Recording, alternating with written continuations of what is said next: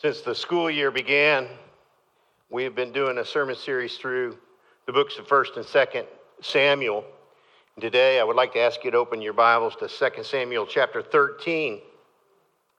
Now, as, as we preach through these, these books, one of the things, what that's called is it's called expository preaching. Um, it, it, it's preaching through entire books of the Bible. And while we don't do it perfectly, we, we try to um, adhere to that. And one of the benefits of expository preaching is that it forces preachers to talk about things and address passages that they might rather not talk about, that they might rather skip. And that has certainly been the case for the last few weeks for me as your pastor. The last couple of weeks, I've had to talk about David's adultery. They talk about uh, David's murder in order to cover up his adultery and, and then the loss of David and Bathsheba's child. And uh, those, those were in chapters 11 and 12. Um, and those were hard topics. And unfortunately for me, the hard topics don't end. Fortunately, the subject today's, of today's passage just isn't as easy, it's just not any easier. In fact, if anything, it, it's even more difficult. And part of what makes it so difficult is I know that for there are some people in this room that this is a very personal issue. Now, rather than reading the entire passage, I'm just, we're just going to work through it today in, in the sermon. But in order to do that, I, I want to take a few minutes to sort of set the whole thing up a little bit. All right? There, there, there's four major, and before I do that, I'm just going to, yeah, you know what? Yeah, there's four major characters in, the, in this passage. First of all, there's, there's King David. He is the king. He has just recently been exposed for his adulterous behavior and for the murder of Uriah. And then there's Amnon. Amnon is David's eldest son. He's the first in line to become the next king. All right? And then there is Tamar. Tamar is Tamar is, is David's daughter, but she's the half sister of Amnon. All right? And, and then the, the fourth main character that we're looking at today is Absalom. Absalom is also a, a son of David's. He's the full brother of, of Tamar, and he's a half brother again of Amnon, his older brother. All right? So try to keep those characters in line of who these people are. But let's pray for now. Father, we thank you for the Bible. We thank you that godly men of old wrote as they were carried along by the Holy Spirit. Lord, I ask that you would grant us today your blessing as we look at this passage together, that we might find healing and hope in the midst of all of this darkness. And we pray these things in the name of Jesus' holy name. Amen. Again, Amnon is David's oldest son. He's the natural heir. He's first in line to become the next king of Israel. And he is convinced that he is in love with his half sister Tamar. Yet he is tormented to the point of even being ill that, that over the fact that he can't have her, that, that it's forbidden, that it is against the Deuteronomic law. Nevertheless, he refuses to check his lust and he pretends to be ill and then he arranges it so that his half sister Tamar is summoned to his bedside in order to make a meal for him and then care for him. Read along with verse 11 and 12 with me here. It says, But when, when Tamar brought the meal near to him to eat, he took a hold of her, and he said to her, Come lie with me, sister. She answered him, No, my brother, do not violate me, for such a thing is not done in Israel. Do not do this outrageous thing. As for me, where could I carry my shame? As for you, you would be as one of the outrageous fools in Israel. What's translated here, outrageous fool, could also be translated, a, you would be known as a godless wretch or an, an inordinately wicked man if you do this thing. now, while Tamar is disgusted by his proposal, while she knows that it is, is forbidden in an attempt to reason with Amnon, in an attempt to, to get herself out of this situation, she suggests that he first speak to their father and get, in order to get his blessing. But in verse 14, it says that Amnon would not listen to her. And, he, and being stronger than her, um, he violated her and he lay with her. And then, as soon as it was over, his, his countenance towards her changed. He immediately began to despise her. Look at verse 15 and through 17 with me. It says, Then Amnon hated her with a very great hatred, so that, he, so that the hatred with which he hated her was greater than the love with which he had loved her. And Amnon said to her, Get up, go. But she said to him, No, my brother, for this wrong in sending me away is greater than the other that you did to me. But he would not listen to her. He called the young man to serve him and said, Put this woman out of my presence and bolt the door after her. Now, here's an interesting point. Um, the, the, the English translators, like the NIV, have inserted the word woman. But, but what he actually says is he says, Put this out of my sight. In other words, um, what I am, he, Tamar, he, it's as if Tamar were a bit of impersonal trash that he just throws to the curb. And before I go any further, I want to reiterate something. I, listen, I know this is a difficult subject. And I suppose it's possible that somebody might think that a subject like this should should be addressed at some other time than on during Sunday morning worship. But here's the thing we live in a day and an age where there is, and I would say, praise God, where there is a movement that encourages women to speak up about such things. Praise God for that. We live in a day and an age where there is a great deal of cultural conversation regarding this subject. Therefore, the church has a responsibility and an obligation to speak to these issues. Uh, one of the statistics I was given this, this last week in the, in the pastor's meeting that I, that I attend, um, I didn't check the stats out and confirm them, but I trust the, the guy who shared it, um, that one in four women and one in six men have been the victims of some sort of sexual abuse. But you know what? Even if, it, even if those statistics aren't completely accurate, they can't be far off. Um, so I am well aware of the fact that this subject is more painful, more difficult, and more personal for some than it is for others. I'm well aware of the fact that, that some of what I have to say might be incredibly difficult to hear today.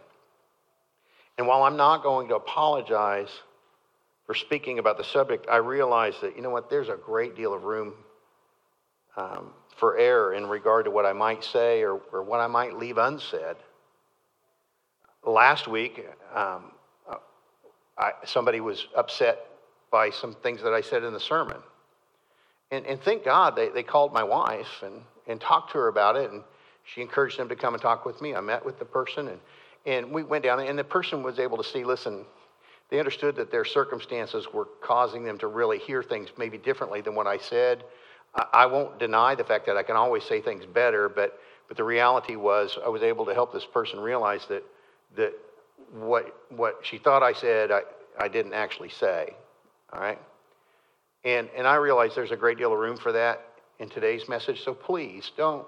If, if, if, I, leave, if I say something that you don't understand or you, that, that bothersome, or if I leave something unsaid, please feel free to come talk to me. I don't feel defensive about this. Feel free to go talk to one of the elders or one of the deacons or talk to my wife. I, I'm, I'm not offended by that. Um, but but don't, don't be silent about it.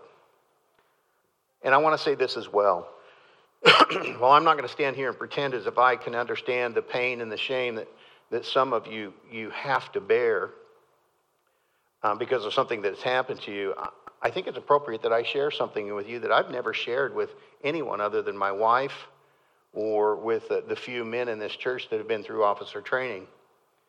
And that is that I was molested as a child. So I do know something about the shame of sexual sin. Um, as I said, I've never shared this in such a public setting before, but, but I'm doing so and now in hopes that others might realize that they can be free to talk about it. That others might see that the church really is a safe place to talk about these things and to, to find and to seek the help that, that they need. Um, in, in the worship bulletin, you'll see there's two links to two resources. And I realize this is a, that's a small part of it, but there's two links to, to two different resources. One is, is a book to help you speak with your children um, on how to protect their bodies. It's called God Made All of Me. Um, so if parents would like to have that, that's a great resource that I've that been referred to me. And our denomination put together a paper and on, uh, addressed the issue of domestic abuse and sexual assault just in 2022. And, and it, it's a beautiful response to, to these issues. And so I encourage you to look at those. Feel free to come and speak with us here at the church. Let, it, let us do what we can do to help. But for now, I, I want to get back to the text. And what I want you to see is that once again, David's adultery with Bathsheba, and once again, just like David's, like we saw last week, just like David's adultery with Bathsheba in his murder of Uriah, the Bible doesn't try to, to hide the sin of his son Amnon. The, the Bible doesn't try to sweep this horrid event under the rug. It doesn't pretend like it didn't happen. Here's something else that I think is important to see the, this part of the story is told from Tamar's point of view. Um, this is important because if we're to understand just how evil this was, we have to hear about it from Tamar's perspective. And I'm glad that I can stand and tell you that the biblical writer was very intentional about making sure that that happened.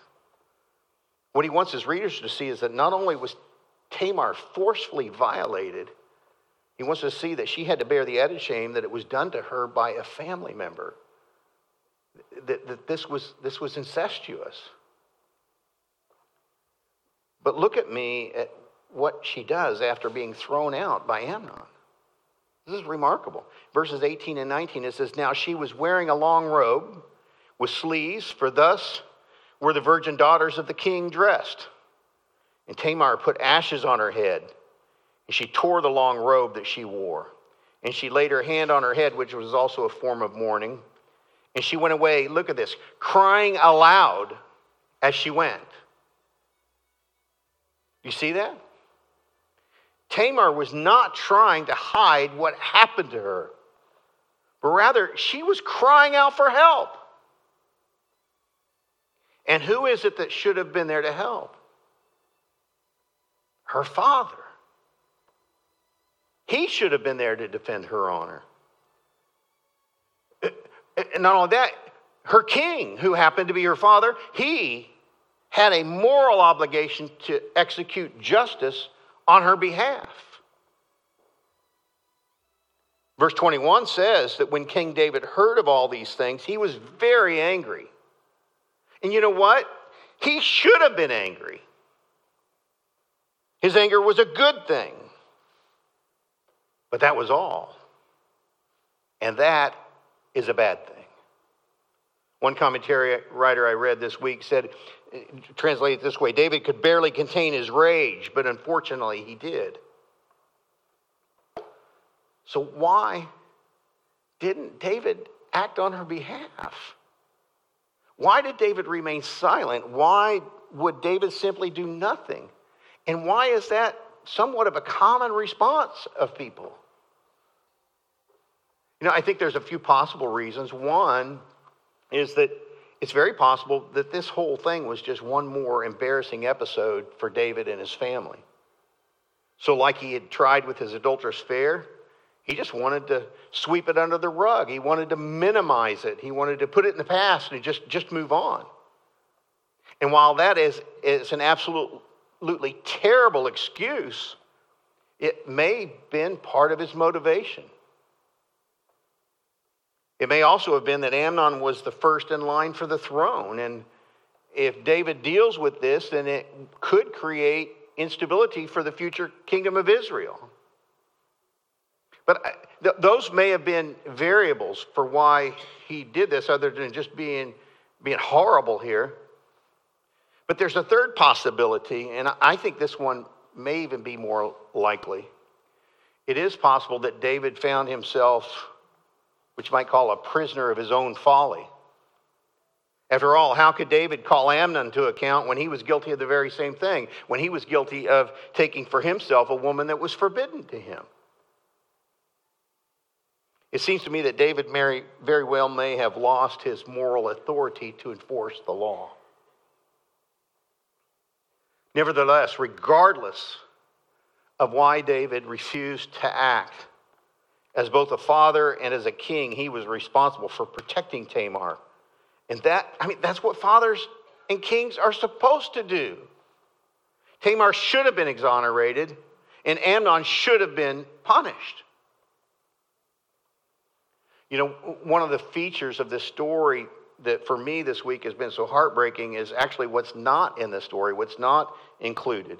And, and while we can't say for certain that he didn't, there's no indication that David even offered Tamar any comfort.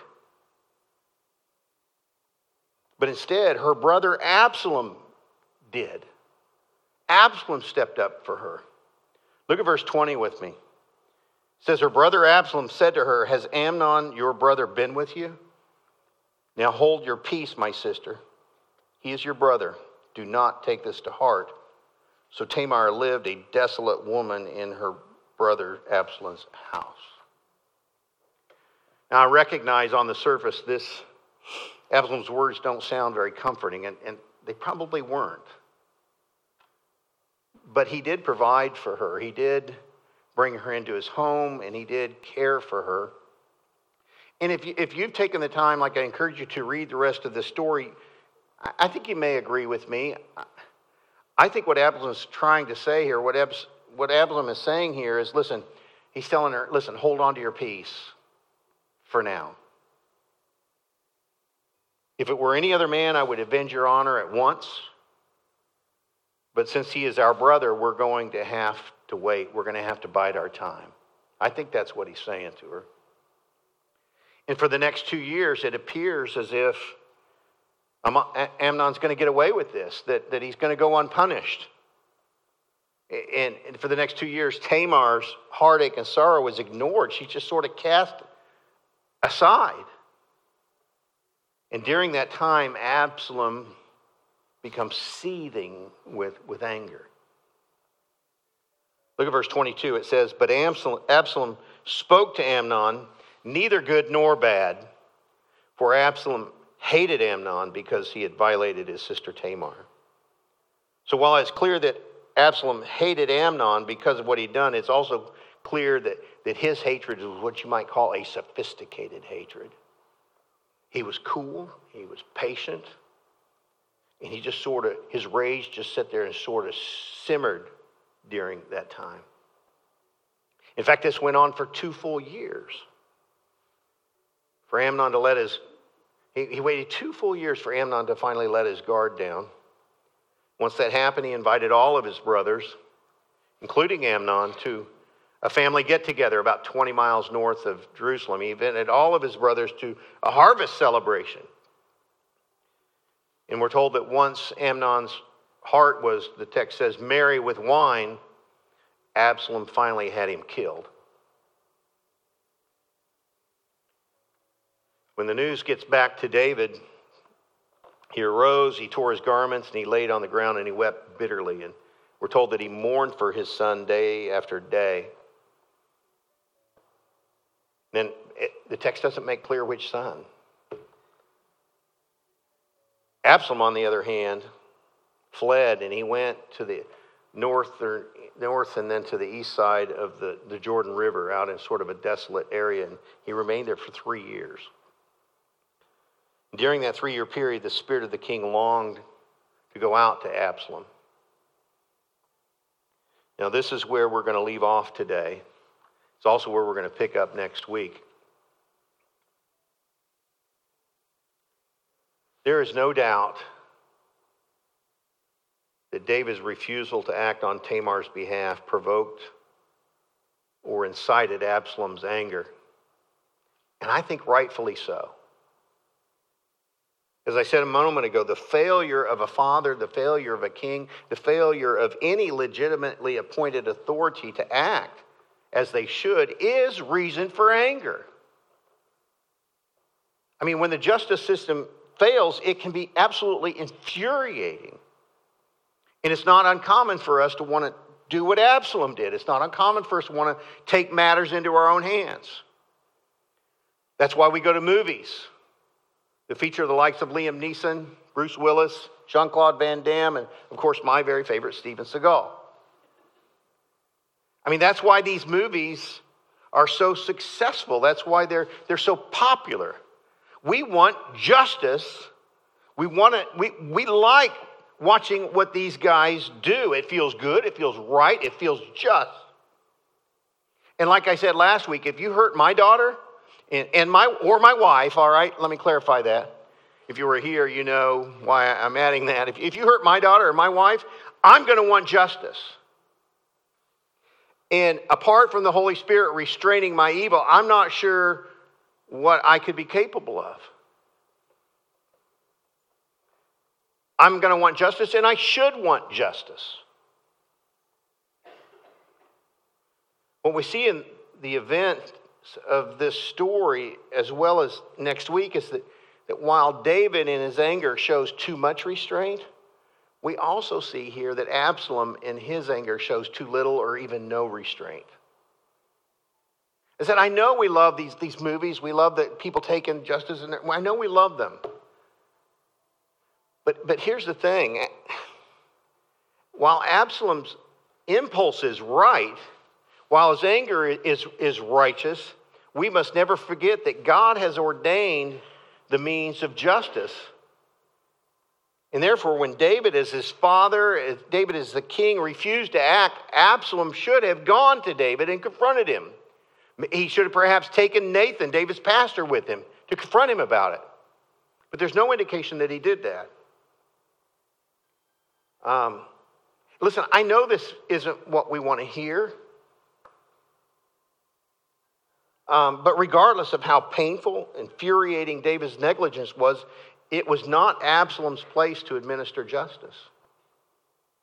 I mean, just think back to the whole first half of this, this, this sermon series. When David was not yet the king, when David did not yet have the, the, the authority, uh, the civil authority over the people, how many times did we see David refuse to take matters in his own hands? How many times did we see David refuse to take vengeance on his own behalf, even though it felt like it was very reasonable for him to do so? I mean, over and over and over and over again, David refused to retaliate against or lift his hand against Saul. He refused to retaliate or lift his hand against the Lord's appointed king, the Lord's appointed authority. But instead, over and over and over again, David left it up to the Lord to judge between he and his enemies. Dave, over and over and over again, David chose the hard path of faith and trusting in the long game of trusting the Lord to judge. You see, David knew that if the Lord wanted to act against the king, there was a million ways the Lord could do that. And the Lord didn't need his help. And as hard as that is, it is often what we are called to do. You know, there's something interesting about this passage is that God is never even mentioned. It seems as God, if God is as silent as, as David was. So if that's the if, if, if God's not mentioned, why is this passage even in the Bible? Well, I think here, number one, all of this is a reminder that David is not the king the people need. And I would add, regardless of who is elected president this coming November, he is not the kind of leader we ultimately need. And this passage reminds us of that. This is a reminder that regardless of what the courts may or may not do on your behalf, any justice, I mean, any justice that we may find here in this life, regardless of what it is, is nothing but a mere shadow of the kind of justice that the Lord promised us to carry out on behalf of his children, on behalf of the subjects of his kingdom. To us, God is both a righteous king, but he is also a good father.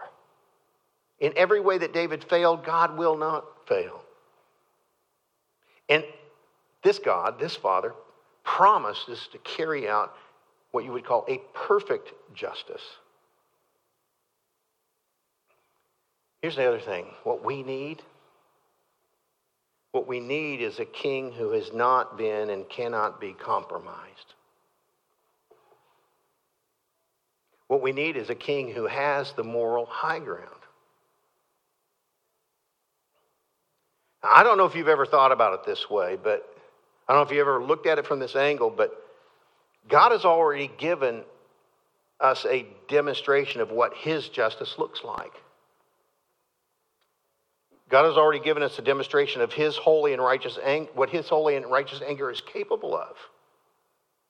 He has already given us a demonstration of what awaits those like Amnon who remain unrepentant to their sin.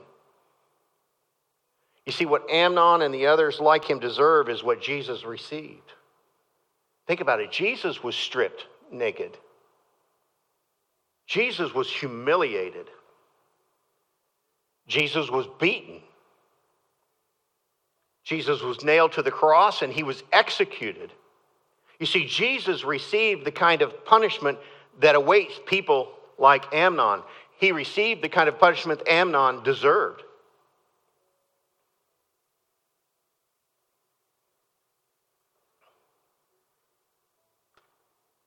You know, Revelation chapter 6, verses 9, 11, John tells us about something that he saw in heaven. Look at that with me. He says, I saw under the altar the souls of those who had been slain for the word of God and for the witness that they had borne. In other words, he saw the martyrs that had been abused and mistreated. He, look, look at this. He says, They cried out with a loud voice, O sovereign Lord, holy and true, how long before you will judge and avenge our blood on those who dwell on the earth? Then they will each, they were each given a white robe and told to rest a little longer until the number of their fellow saints and their brothers should be complete who were to be killed as they themselves had been. What I want you to notice here is that these are saints of the Lord who have been redeemed. And they are covered in white robes, they're covered in the righteousness of God. These are saints of the Lord whose thoughts have been set free from the bondage of sin and wrong thinking. These are the saints of the Lord who know firsthand the mercy and the forgiveness of the Lord that they have received. Yet they are still crying out for justice. Therefore, don't ever, I mean, do not ever let anyone shame you for crying out for it as well.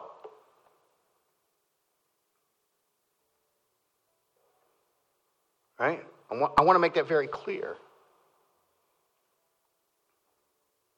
We should look for the Lord to bring justice and to carry out righteous acts against evil. But even with that being said, I believe there's one last thing that, that we all must consider. While there's not a believer in this room who has not, in some form or fashion, been the victim of somebody else's wrongdoing, who has not found themselves crying out to the Lord for justice. There's not a believer in the room who hasn't felt that way, one degree or another. It is also true that there is not a believer in this room who has not, in one, some form or fashion, been the perpetrator or the cause of someone else's suffering. There's not a believer in this room who, in some form or fashion, has not found themselves crying out to the Lord for forgiveness and, and for mercy. The fact is, we, here's the thing we all have much in common with Tamar. We do, but the reality is, we also have much in common with Amnon. We are so quick to identify ourselves uh, with, with with Tamar in this story. But if we're reading this story properly and rightly, we must also identify with Amnon as well. Therefore, even though it is right to be angry regarding the injustice that surround us, our cries and our, our cries for justice must be impacted, they must be shaped, they must be influenced by our cries for mercy.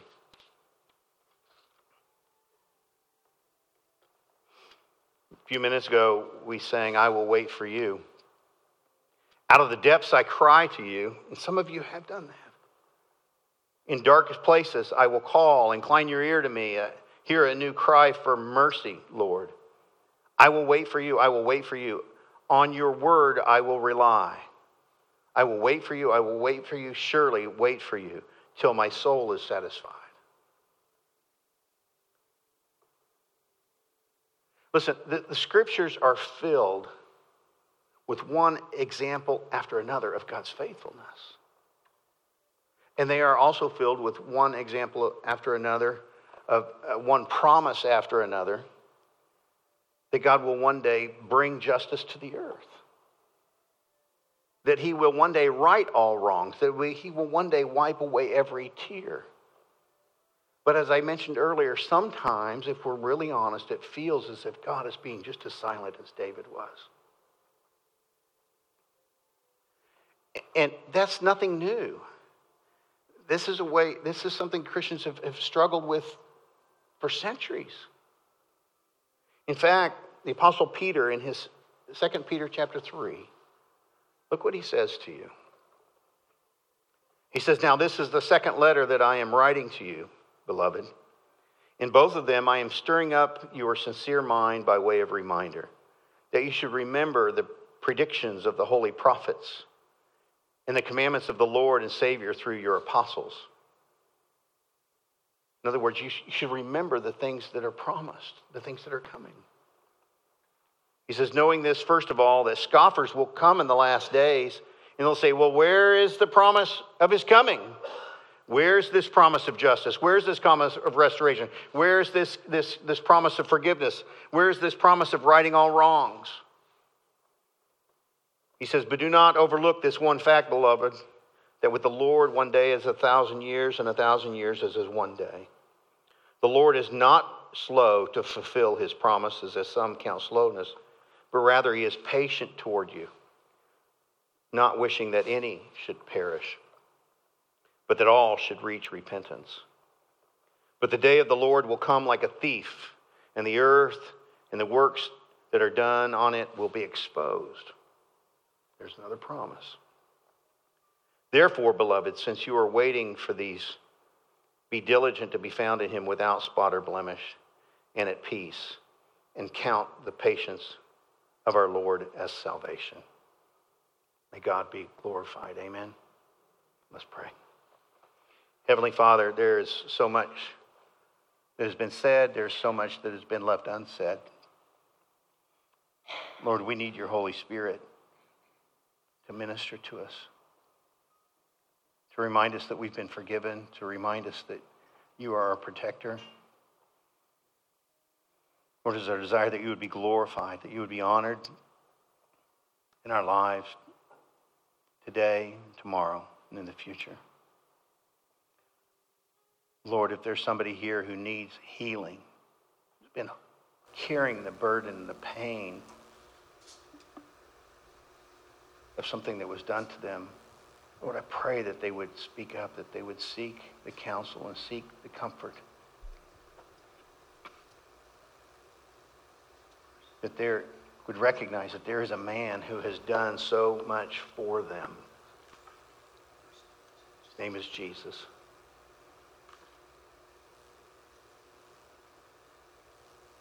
Lord, I pray these things in Jesus' holy name. Amen.